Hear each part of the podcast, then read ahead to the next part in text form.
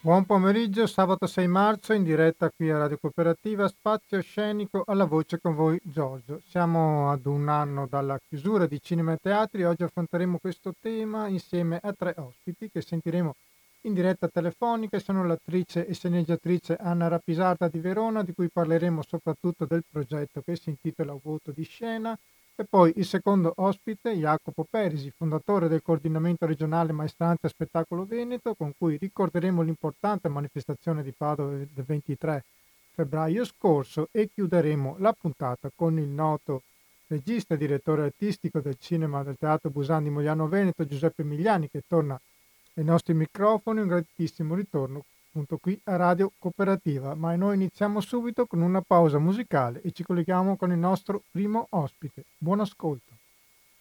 E questa era il Camus che è stata anche nostra ospite maggio scorso per presentarci il suo romanzo che è un, uno spettacolo di musica e canzoni nel mare c'è la sete.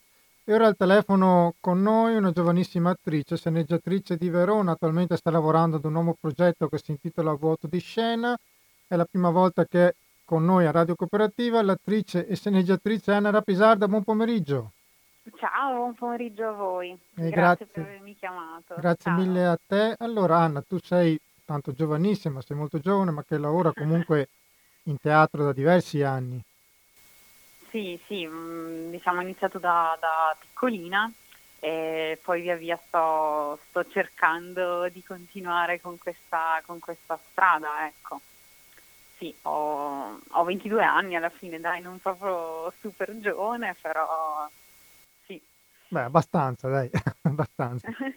Comunque, l'ultimo progetto a cui hai lavorato si intitola Vuoto di scena, un progetto Esatto. che nasce ad un anno appunto dalla chiusura di cinema e teatri e che già nel titolo ha un significato ben preciso.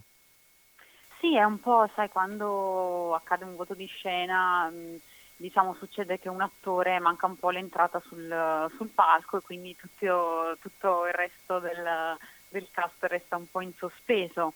E in genere si cerca di improvvisare per eh, coprire il buco, coprire questo vuoto.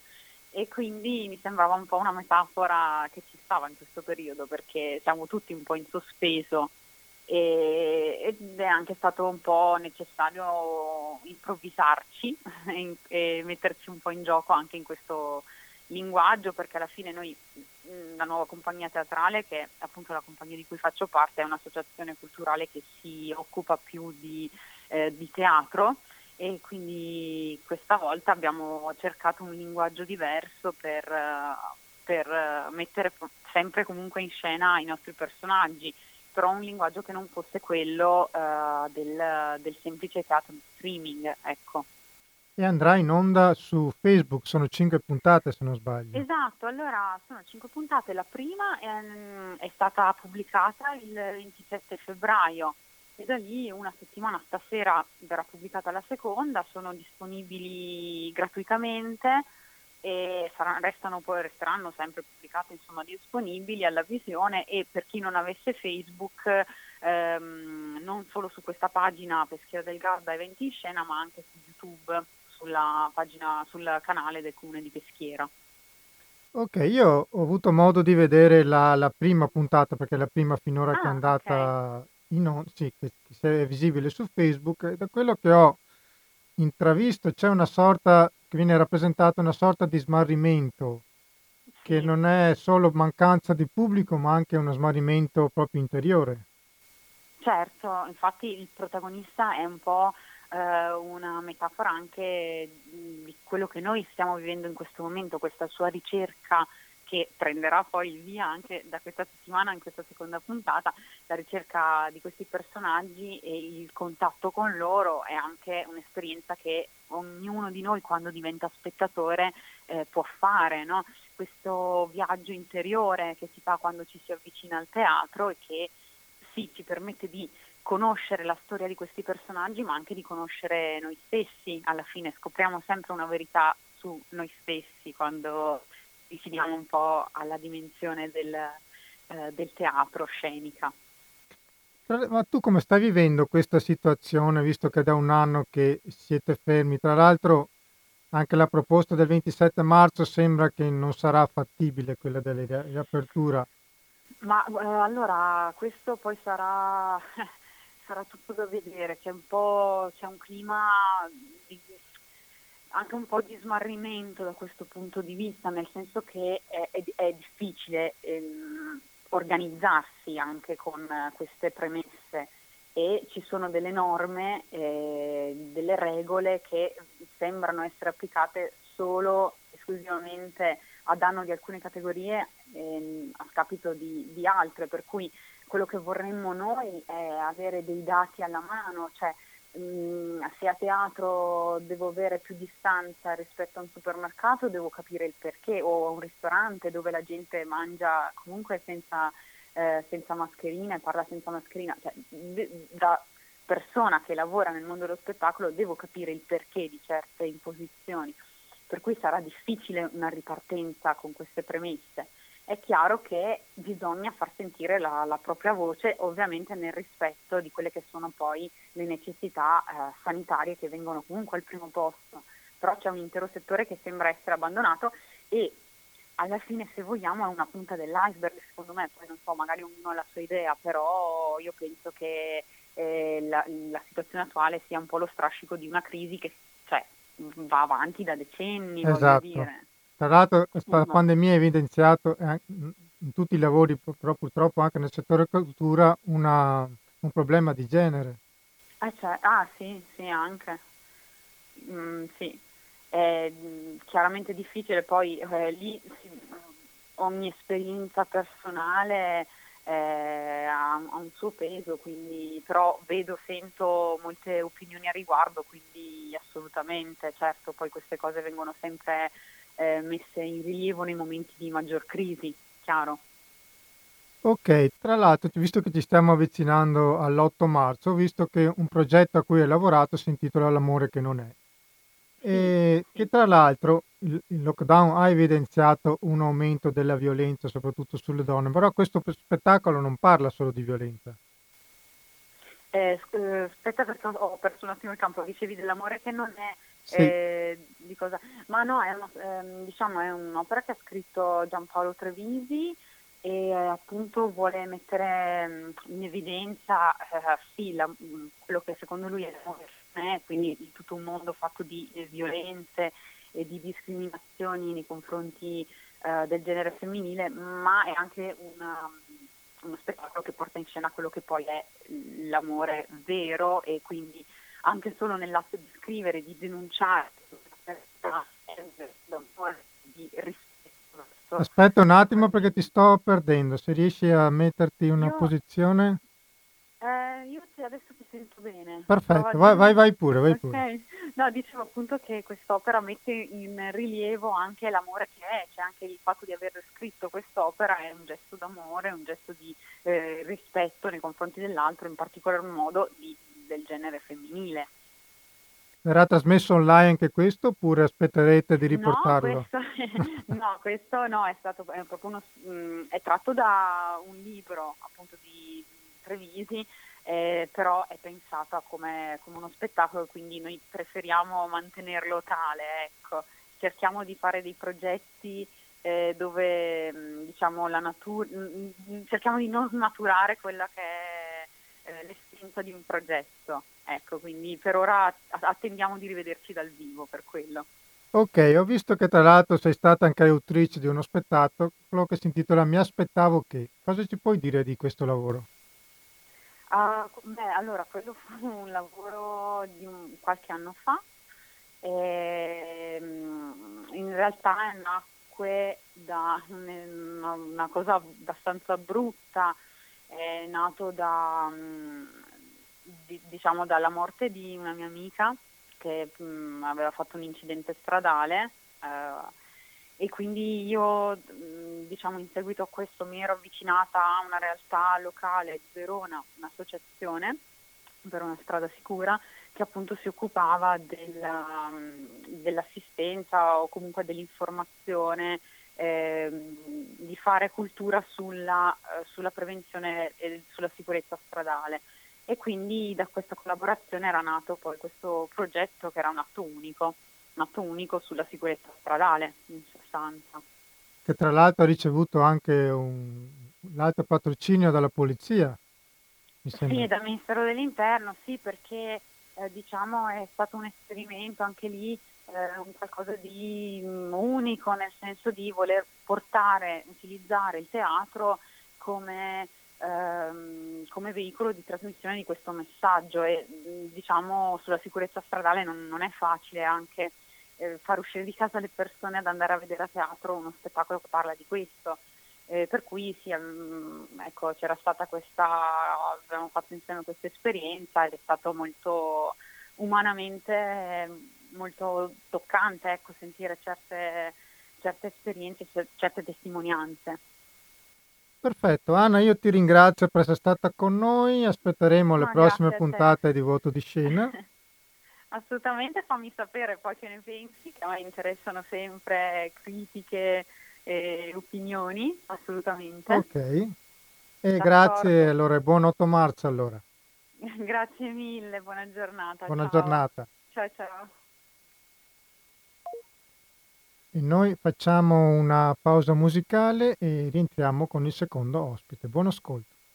E questa era la mitica banda Bardot con la voce di Enriquez e appunto questa canzone si intitola Manifesto è di un'importante manifestazione dove sono scesi in piazza le maestranze dello spettacolo e con i loro bauli il 23 febbraio scorso. Ne parliamo oggi e a parlarcene abbiamo in diretta uno dei fondatori del coordinamento regionale Maestranze Spettacolo Veneto che agisce all'interno del Movimento Nazionale Professionisti Spettacolo e Cultura. È pure un ex speaker della radio tenore Jacopo Perisi. Buon pomeriggio.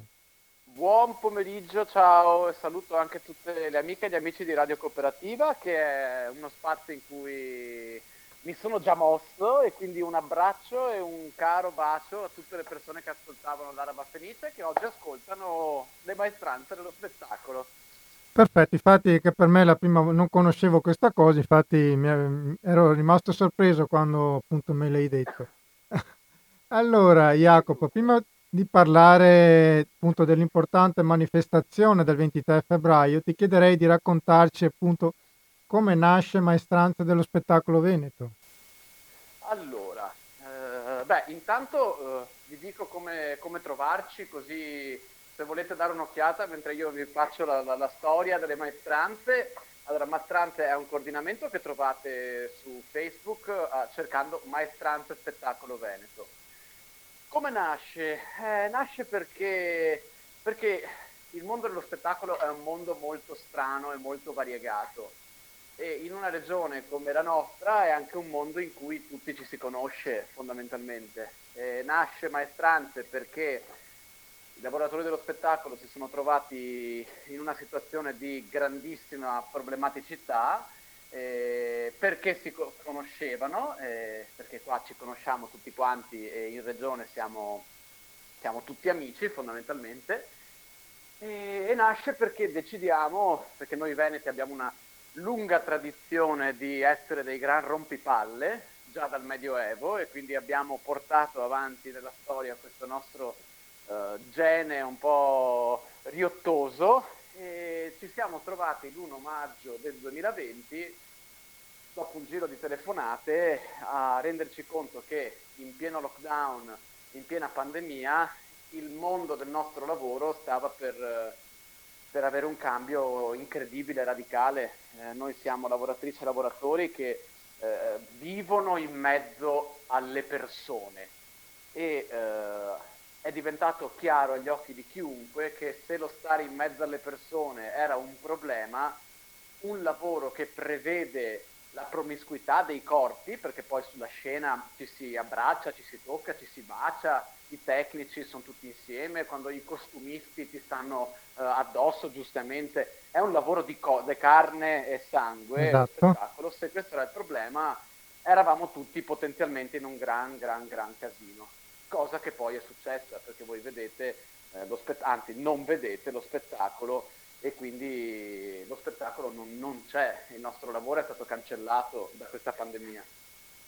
Insomma, l'1 maggio del 2020 ci, ci troviamo eh, davanti al teatro della città di Padova, che è un po' il teatro, è il simbolo dello spettacolo, e ci incontriamo insieme eh, per la festa dei lavoratori lanciamo una conferenza stampa perché molti di noi per tante loro attività hanno dei contatti all'interno dei, delle redazioni dei quotidiani locali e ci troviamo. Poi inizia la questione dei bonus, non, sono, non arrivano i bonus, tantissimi colleghi eh, con un affitto da pagare, eh, macchina appena comprata, qualcuno che aveva fatto degli investimenti per il suo lavoro, insomma non arrivano questi schei dall'Inps organizziamo un'altra iniziativa, andiamo all'Inps eh, con una io non prendo soldi, che è l'acronimo dell'Inps, perché comunque ci siamo sempre fatti anche qualche risata noi in tutto questo. Beh, ci, ci vuole, dai. sì, no, siamo gente di spettacolo, quindi sappiamo sorridere anche se siamo incazzati. Abbiamo avuto udienza dal presidente dell'Inps, dal direttore dell'Inps, qua di Padova, poi dopo abbiamo fatto un'altra iniziativa in cui abbiamo, che si chiamava Maestrante al Centro, perché già il coordinamento aveva preso un nome a quel punto, e ad indicare le, la maestranza come, che è un tecnico, è un lavoratore, un operaio, la maestranza, era, la grande componente è quella e giustamente si chiama maestranza spettacolo. Abbiamo parlato con l'assessore alla cultura, poi la pandemia si è evoluta, si sono uh, um, incontrati tantissimi coordinamenti da tutta Italia perché le stesse nostre problematiche ed esigenze le hanno iniziate a sentire in Piemonte, in Calabria, esatto. in Liguria, in Toscana, in Lazio, ovunque e tra auto-organizzati, cioè gente che dice ok ho un problema, me lo risolvo, ci siamo aggregati in un contenitore più grande che si chiama Professionisti Spettacolo e Cultura, che anche questo i nostri ascoltatori e le nostre ascoltatrici possono trovare sui social. Diciamo da che la, la, pandemia ha evidenziato dei problemi comunque che si trascinavano da tempo. La pandemia ha, eh, ha fatto arrivare come un'onda tutte le problematiche del mondo dello spettacolo e quindi senza star qui a fare l'elenco delle manifestazioni che abbiamo fatto, che sono tantissime, abbiamo cercato di risolvere o, o di creare delle soluzioni, delle alternative per, questi, per queste cose. Eh, ma banalmente, eh, non esistono la maternità, la paternità, le ferie perché siamo tutti quanti lavoratori intermittenti, quadri dei lavoratori, c'è moltissime partite IVA, eh, ma la maggior parte sono appunto eh, lavoratori intermittenti che non hanno una, una strutturazione eh, contrattuale eh, adeguata, non esiste, la malattia non c'è, paternità, maternità non, è, non ci sono, eh, orari che io quando facevo il tecnico, perché io ho fatto anche il tecnico, grazie al cielo e quindi ho una prospettiva anche su quella parte del palco, si, si, arriva a fare turni da 20-30 ore, il mio turno di lavoro più lungo senza una pausa è stato di 52 ore di seguito, cioè delle robe che non stanno né in cielo né in terra, capito? Allora se c'è un momento all'interno del, fino, al, fino a cui tu accetti perché sei accecato dalla eh, volontà di avviare una carriera o di, o di lavorare o di sistemarti, di prendere due soldi, ma a un certo punto quando sei fermo ti ripensi alle cose. E quindi do, abbiamo il dovere, la nostra, la nostra generazione di lavoratori ora ha il dovere di cambiare il sistema dello spettacolo, che è terribile. E non parliamo dell'accessibilità dei luoghi della cultura. Se voi avete visto il, l'inchiesta che il a Torino, stando all'interno del teatro, del teatro Reggio di Torino per corruzione, per eh, illeciti nella, nella gestione dei, dei, dei, cantanti da parte delle agenzie, insomma c'è un gran casino in Italia sullo spettacolo. Ok, tra l'altro eh, la vostra manifestazione appunto del 23 febbraio ha evidenziato appunto la richiesta di maggiori diritti, come ci stavi accennando tu, molti tuoi colleghi hanno proposto di ritornare in sicurezza secondo il modello francese. Sei d'accordo? Ce lo vuoi spiegare di cosa stiamo parlando? Ma guarda, allora io penso che più che modello francese noi dobbiamo capire do- dove deve andare a parare l'Italia. Mm, il modello francese io ti, ti dirò, non, lo, non, l'ho neanche studiato perché io non sono un sindacalista, sono, sono cantante e mi sono occupato di, di, di, di lotta nella mia, nella mia città, mia, nel mio paese. Ci sono tanti tipi di gestione del mondo dello spettacolo, diciamo così, perché in tutto il mondo questa, questa, questa pandemia ha evidenziato molte problematiche molto simili. Cioè, eh, lo gestiscono in un modo in Francia, lo gestiscono in un modo in Inghilterra, lo gestiscono in un modo in Germania, è come domandarsi qual è l'acqua più buona, non, non lo so, ma sicuramente so che in Italia in questo momento riformare il mondo dello spettacolo più che una, eh, una, una nostra esigenza è eh, un nostro sogno e il sogno è un sogno perché purtroppo abbiamo una classe politica incapace di ascoltare. Quindi non è tanto quale modello, ma con chi cavolo ne parliamo, perché purtroppo lo, lo spettacolo eh, è sia un lavoro di cultura che un, uh, un, lavoro e dunque noi continuiamo a essere indirizzati a Franceschini, ma ora nello sviluppo economico. Quindi sì, quello francese molti dicono sia più funzionale, io sto ancora cercando di capire qual è il mio interlocutore per parlare poi di quali, di quali manovre bisogna effettuare. Ok, e il tuo amico Filippo Tognazzo, che saluto se è all'ascolto, che tra l'altro è direttore di RES, Rete Spettacoli dal Vivo, che ha partecipato alla riunione svolta dalla, dalla Regione per discutere anche il piano regionale per il lancio, dove appunto verranno destinati i soldi del Recovery Fund, che saranno destinati dalla cultura, non vi ha convinto. Stai chiedendo a me o stai chiedendo a Filippo? Sto chiedendo a te un parere. Okay, scusami perché non, non, ho capito se Filippo era collegato. Allora, intanto anch'io ho saputo Filippo che è una, una, una, persona di una competenza veramente invidiabile e di una capacità politica anche non da poco. La questione del recovery fund è questa. Eh, le piccole e medie imprese, le partite IVA, i lavoratori di questo comparto in questa regione sono stremati. Nessuno ha lavorato, tra un po' inizieranno a pretendere che il modello fiscale, che, il, che, il, che la dichiarazione dei redditi sia fatta per l'anno 2019 e per il 2020, quindi figurati te. Nessuno è riuscito a spostare i suoi mezzi, a far lavorare il suo materiale, i suoi, i suoi lavoratori. Adesso arriva dall'Europa un fondo che si chiama Recovery Fund.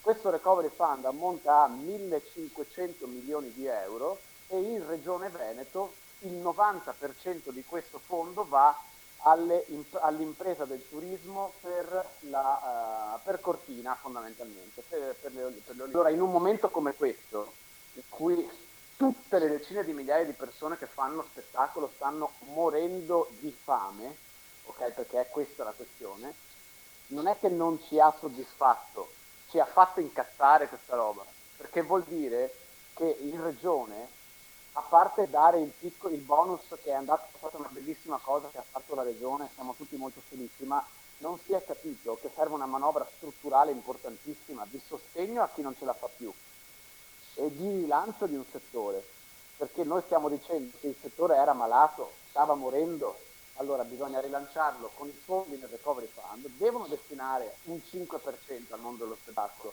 e ai lavoratori dello spettacolo e poi dopo devono aiutarci a riscrivere le regole di questo gioco anche in regione. Diciamo che almeno dal comune di Padova qualcosa per quest'estate si sta muovendo. Dal comune di Padova qualcosa si sta muovendo, nel senso che eh, dopo numerose interlocuzioni e dopo la, la, grande manifestazione che abbiamo fatto il 23, che è stato eh, il motivo per cui poi, poi dopo noi ci siamo sentiti, eh, è arrivata una eh, manifestazione di volontà di fare qualcosa, il sindaco ha stanziato 50.000 euro che adesso bisognerà decidere come, come verranno utilizzati chiaramente per i lavoratori dello spettacolo. Noi pensiamo che la maniera migliore per aiutarci in questo momento con dei fondi che sono poca cosa, perché 50.000 euro non risolvono i problemi che hanno i lavoratori e le piccole e medie imprese, sia eh, creare una prospettiva lavorativa per l'estate, ma siccome uno dei problemi più assurdi del mondo dello spettacolo è il lavoro nero, e ti apro una piccola parentesi, per erogare i bonus l'INPS ha chiesto un minimo di sette giornate contributive in un anno. Okay? Non so che lavoro tu faccia, ma sicuramente hai più di sette giornate lavorative. Quindi questo per farti capire quanti problemi di lavoro nero ci sono. Allora ti dicevo questi soldi che vadano utilizzati per coprire in rendicontazione le spese di chi organizzerà eventi nell'estate che sta per arrivare. E siamo già in ritardo perché per programmare ci vuole tempo. Cioè, esatto. non si può fare un concerto, facciamo domani un concerto, perché un cantante come me ha bisogno di un mese per studiare e ora è da un anno fermo, da più di un anno ormai anzi. Infatti... Eh, che, che, vadano a essere investiti soltanto dove si ha la certezza che questi soldi pubblici hanno aiutato dei lavoratori, cioè della gente che paga le tasse, che grazie alle giornate contributive si può impostare una vita nel territorio, può aprirsi un mutuo banalmente, farsi una famiglia e, eh, e soprattutto che vadano a tutelare il professionismo.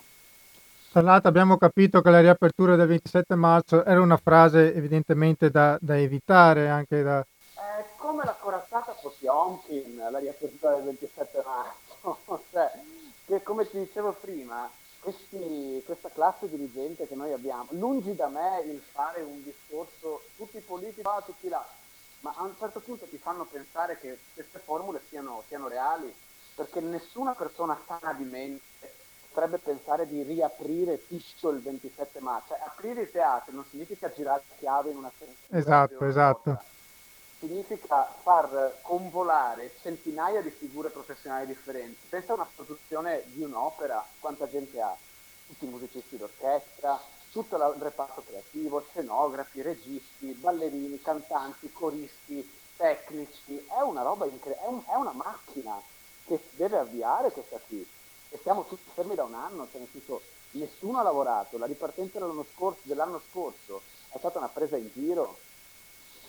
E quindi sì, eh, Franceschini, il ministro Franceschini, che dice queste sparate, dovrebbe, dovrebbe pensare che intanto si rende ridicolo agli occhi dei lavoratori dicendo queste cose qua. E, eh, ancora una volta non so che lavoro tu faccia, ma metti che fai il medico e il ministro dice da domani cambiamo tutti gli ospedali, tu lo guardi e dici ma sei fatto, cioè, dove hai no, costruito, cosa vuoi fare? Gli ridi in faccia, capisci? Cioè, non, è, non è una persona in grado di, di, di, relazionarsi con lavoratori che invece dal basso sanno benissimo cosa bisogna fare.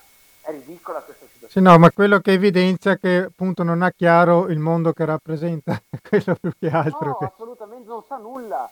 Ma, ma, questa, attenzione, non è una colpa. Cioè, il mondo dello spettacolo è un delirio, lo sanno tutti quelli che fanno spettacolo. Allora, noi eh, sappiamo questa cosa, ne, ne, ne prendiamo atto e l'impostazione che il nostro movimento nazionale professionisti spettacolo e cultura ha da un anno è ragazzi, ok, giriamo pagina, abbiamo capito che è un casino, vi diamo una mano noi, vi spieghiamo cosa si fa e dopo voi ci mettete i tecnici e chi sa tradurre le parole in forma uh, burocratica e capiamo e, e facciamo insieme però questo è un discorso che la classe dirigente in Italia in questo momento non è ancora in grado di affrontare purtroppo.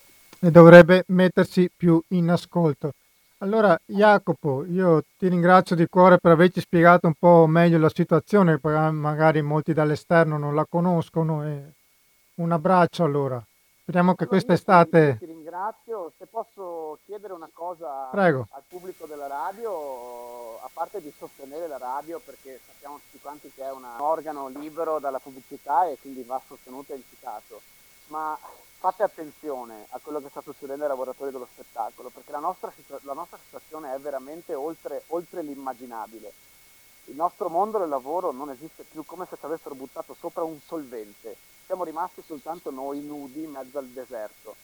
Allora, eh, ascoltate anche voi che siete il pubblico e che siete le persone che poi della bellezza e della cultura che noi eh, portiamo in palco eh, godono maggiormente e voi che siete il nostro pubblico aiutateci perché veramente ora siamo disperati e soli e purtroppo bisogna fare pressioni sulla regione affinché il presidente Zaia si accorga che questo comparto che ha decine di migliaia di persone e di famiglie in questa regione va sostenuto. Perfetto, grazie mille per questo tuo appello e grazie per essere stato con noi. Ciao. Un abbraccio. Ciao ciao. E noi facciamo una pausa musicale. A fra poco. Meg con parole alate, ora abbiamo con noi in diretta telefonica un grandissimo artista ed è sempre un piacere poterlo avere con noi, direttore artistico, regista, direttore artistico del Busan di Mogliano Veneto, Giuseppe Migliani, grazie mille. Pronto? Sì, pronto, mi perfetto, senti? Perfetto, ora ti sì. sento. Tanto grazie mille per essere con noi. Beh, è sempre un piacere essere con voi. Allora Giuseppe, stiamo ricordando appunto che siamo ad un anno dalla chiusura di cinema e teatri, abbiamo appena ascoltato Jacopo Perisi, fondatore del coordinamento regionale maestranza dello spettacolo Veneto, e insomma ed è una cosa impressionante. A pensarci bene, come ricorda un tuo collega Stefano Massini, che secondo lui, non so se io, io non sono molto d'accordo, comunque secondo lui c'è il pericolo di una sefazione nei confronti del cibo per l'anima che è dato dalla cultura, questo lungo periodo di assenza. Tu la pensi anche tu in questo modo? Ah, è, è, un periodo abbastanza, è stato un periodo abbastanza um, difficile, insomma, abbastanza... Eh, quello che ho l'impressione è che ancora non abbiamo completamente metabolizzato quello che è successo e siamo in attesa di capire cosa potrà succedere nel futuro. Insomma. E, mh, la certezza è che non siamo dentro un episodio di un maltempo passeggero, ma nel mezzo di un passaggio epocale che ha sancito la fine di, di, un, di, un, di un, modo di, operare e dobbiamo inventare un nuovo modo per concepire il nostro lavoro, il rapporto con il pubblico, nuovo, un nuovo modo anche di, proporre cultura e teatro in, in questo paese. Sto, sto proprio pensando con grande, con grande così, anche incertezza quale potrebbe essere, come potremmo in qualche modo riappropriarci del mezzo teatrale, del mezzo e anche che tipo di nuovo rapporto instaurare con, con il pubblico, come siamo cambiati noi teatranti, è cambiato anche il pubblico. Questo è un dato di fatto di cui non possiamo non tenere conto. Insomma. Ok, il 22 febbraio è stata una giornata molto importante perché in molti teatri, in molti direttori artistici, tra cui voi del Busan, avete acceso sì. simbolicamente le luci del teatro. Sì. È una giornata organizzata da Unità, Unità Nazionale Teatro e Audiovisivo. Che giornata sì. è stata per te e come è stato incontrare le persone che sono venute lì? Perché come ci hai ricordato tu, il Busan ha ricreato un forte desiderio di comunità e di condivisione lì a Mogliano Veneto. Guarda, è stata una serata che io definirei quasi commovente, insomma, perché io non mi aspettavo che con un semplice annuncio su Facebook e, e con pochissima eh, con pubblicità, improvvisamente quella sera davanti al teatro ci sono state quasi un centinaio di persone, insomma. E veramente mi ha lasciato, io pensavo sì, che venisse qualcuno, ma non così tanta gente, insomma.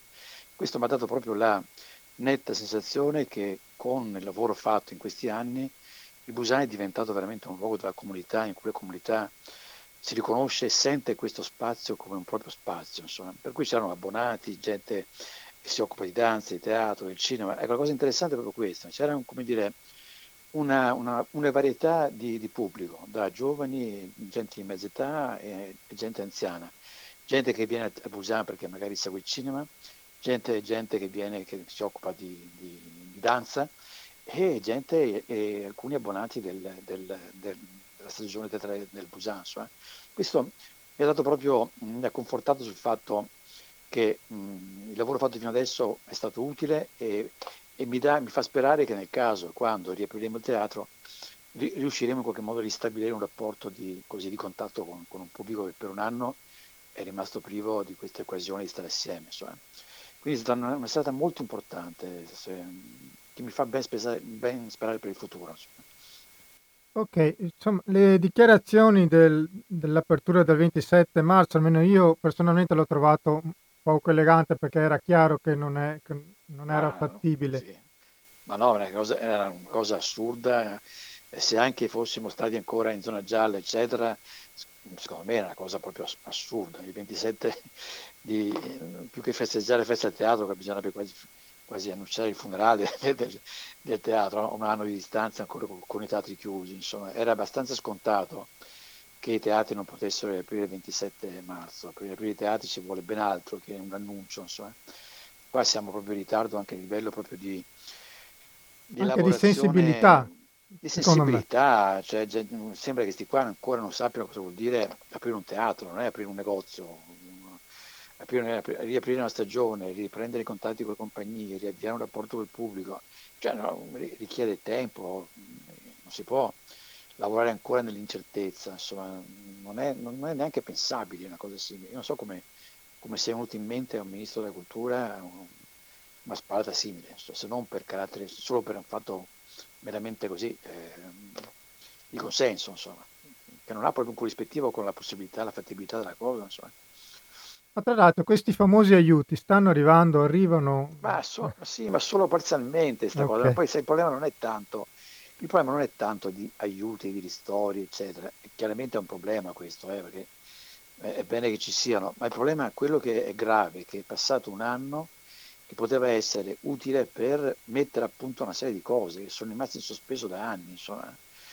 Penso che ne abbiate anche parlato nel, esatto, sì. nel, con, con, chi mi ha preceduto, ma c'è il problema che qua è un anno che giace in Parlamento, un anno, dal, 1900, dal 2017, giace, giace in Parlamento un codice dello spettacolo e, e non si è fatto niente perché, eh, per, per rimettere in discussione, quello poteva essere un primo tentativo per rimettere discussione il mondo dello spettacolo dal vivo.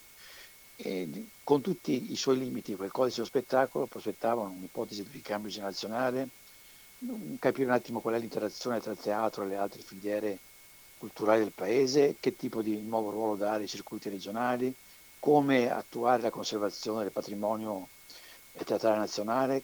C'era un'ipotesi che secondo me era interessante, quella della confisca che, che i beni, beni, confiscati potessero essere utilizzati per concesse compagnie e associazioni, capire un attimo il rapporto tra il teatro eh, nelle scuole non come episodio, come attività episodica, come fatto come dire, con disciplina che ha una sua continuità.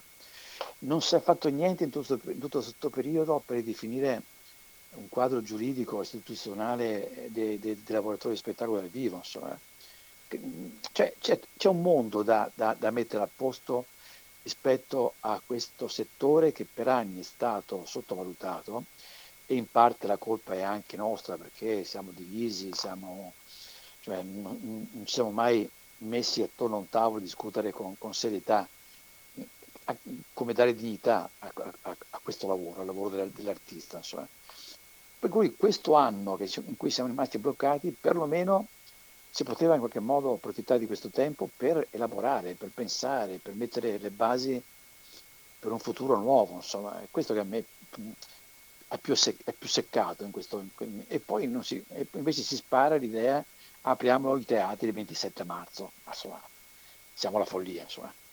Ok, parliamo di cose più belle allora. Eh, tu, sì. come, tu, come, molti tuoi colleghi, hai continuato per quello che era possibile a lavorare hai dovuto sì. reinventare diciamo, i tuoi lavori che dovevano debuttare in scena, diciamo, li hai dovuti trasformare. Sì. Uno di questi che è ancora visibile sui canali YouTube dello Stabile sì. del Veneto, che invito ad andarlo a vedere, è Ludwig van, dedicato a Beethoven, di cui tu curi testo e regia, interpretato da Luciano Roman. Come è stato innanzitutto reinventarsi e reinventare questo lavoro? Ma è stata un'esperienza secondo me molto bella perché io il testo eh, eh, l'avevo scritto per per, che doveva essere praticamente il testo di mh, lo spettacolo di apertura della stagione del Teatro Verdi a, Padova.